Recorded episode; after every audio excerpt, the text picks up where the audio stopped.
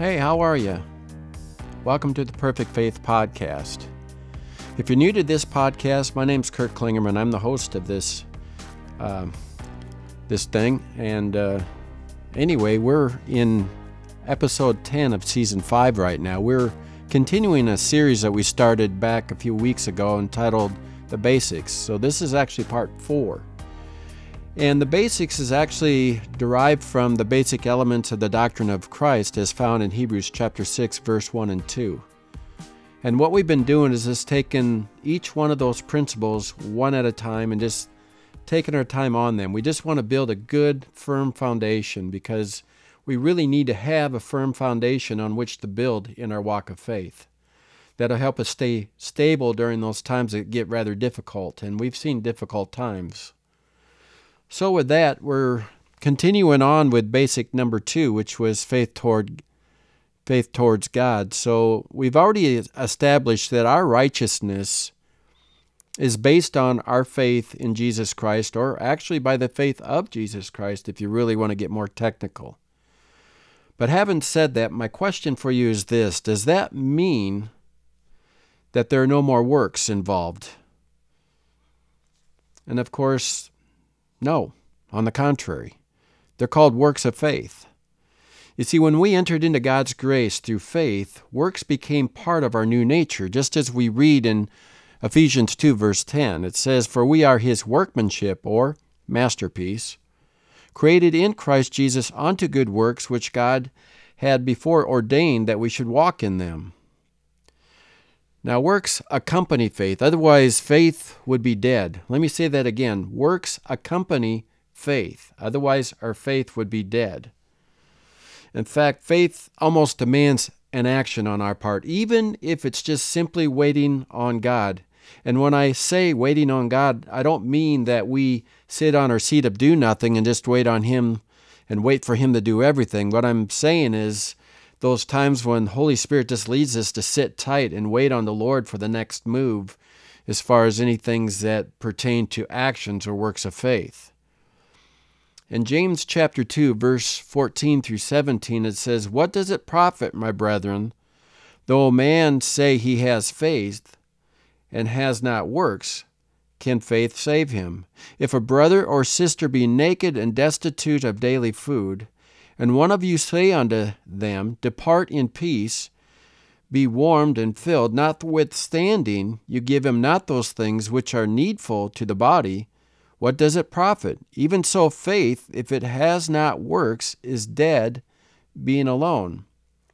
You know, upon examining the entirety of that chapter, we soon see that love is a part of faith. And in fact, faith works by love. If you look in Galatians 5, verse 6, we discover that faith works by love. So when love and faith calls upon us to extend mercy to someone else, and we neglect to follow through, then our faith becomes useless. It basically becomes dead.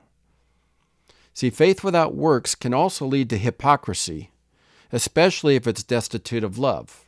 Look at James chapter 2 verses 18 through 23. Yes, a man may say, You have faith and I have works. Show me your faith without your works, and I will show you my faith by my works.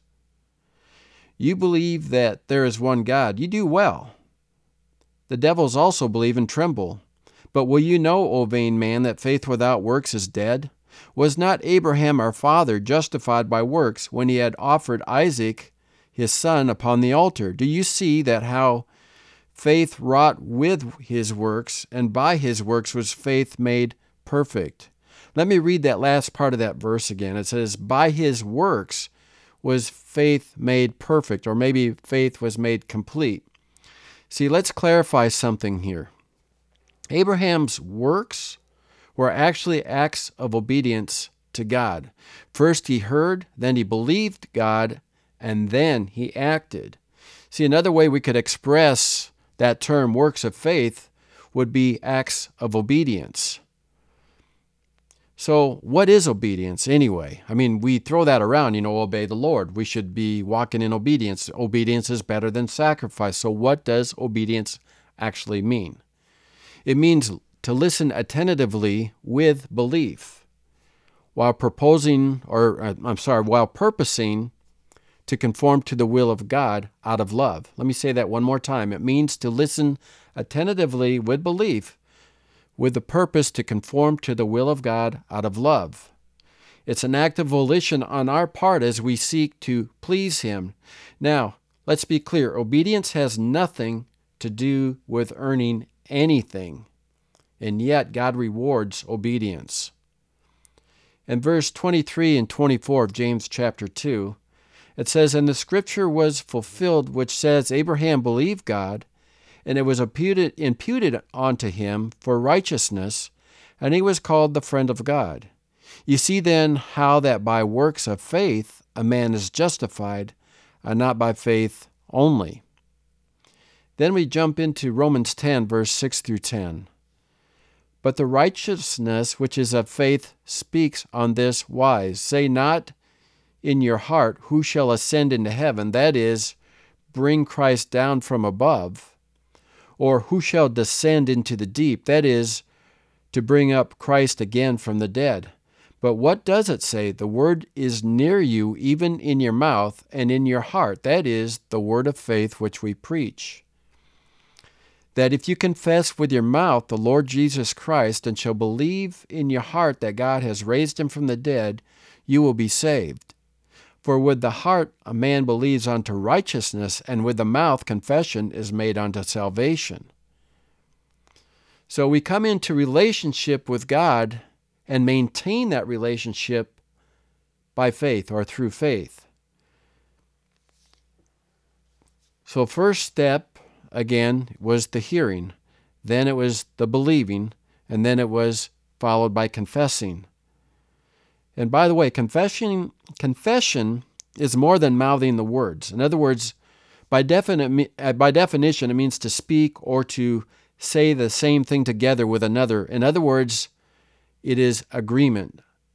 So it is not true confession if you don't agree with what you're saying. So your mouth might might say something, but if your heart doesn't believe it or you're not in agreement with what you just said, it's not a true confession. Confession takes it even further into your life. And what I mean by that is your life would reflect what you uttered or what you said. And, and of course, what you utter or what you say tends to reflect what's in your heart. As Jesus said, from the abundance of the heart, the mouth speaks. So, agreement also leads into action when it's called for. So, when you confess, or you are walking, when you confess faith in Jesus Christ, your actions are going to coincide with what you say.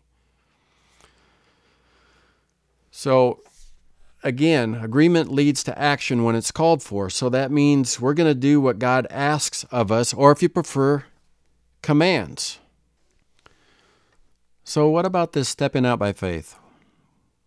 Or walking by faith? Maybe I should put it that way. In Romans 10:17 it says, So then faith comes by hearing, and hearing by the word of God. So, essentially, faith requires hearing from God, right? Stating the obvious. I mean, it's kind of hard to obey if you haven't received instructions first. Does that make sense? So, if God didn't initiate something, that something could not really be called an act of faith or considered an act of faith. Randomly, quote, stepping out by faith, end quote, does not always end well. It doesn't always have the desired result. Why? Because if God is not really in something, then that something can go bad awfully quick. But, you know, fortunately, God is very loving and very merciful. So He's gracious to us when our heart's right. In fact, even when it's not sometimes, right? So if one happens to misstep in the name of walking by faith and totally gets derailed, He will set someone right back up on the right track and get them going again. Now, sometimes that includes a process, by the way. Uh, you know, so we don't always understand exactly how He's going to set us back upright, but take heart. God knows what He's doing, even when we don't. In fact, quite often we don't, and that's a good thing that He does. You know, think about it this way Jesus gave us the perfect example of what it is to walk by faith, right? Jesus did what he saw the Father do, he said what he heard him speak. Jesus listened and obeyed because he loved Abba or because he loves Father, right? Walking by faith requires relationship. In fact, without it, you'd be very hard pressed to do the works of faith. In fact, works of faith could also be considered labors of love, or a work of faith is a labor of love because it's based on obedience to the Lord anyway, in which we receive instructions and we seek to carry those instructions out because we love our Father, because we love Abba and we want to bless and please Him. We want to honor Jesus because He's worthy of our obedience. He paid the price and we're not our own. So, in a nutshell, that's works of faith. And so, Lord willing, we'll continue on with this series as we jump into the fifth installment next week. So, before we close out, I do want to say this, and that is thanks so much for spending time with me in these podcasts, whether you're just listening to it on the audio form or maybe it's in the video form, whether on you know YouTube or Rumble or, or whatever. I appreciate you guys spending time with me. I really do. I don't take your time for granted. So thank you so much for joining me. And with that, the Lord bless you, my friend.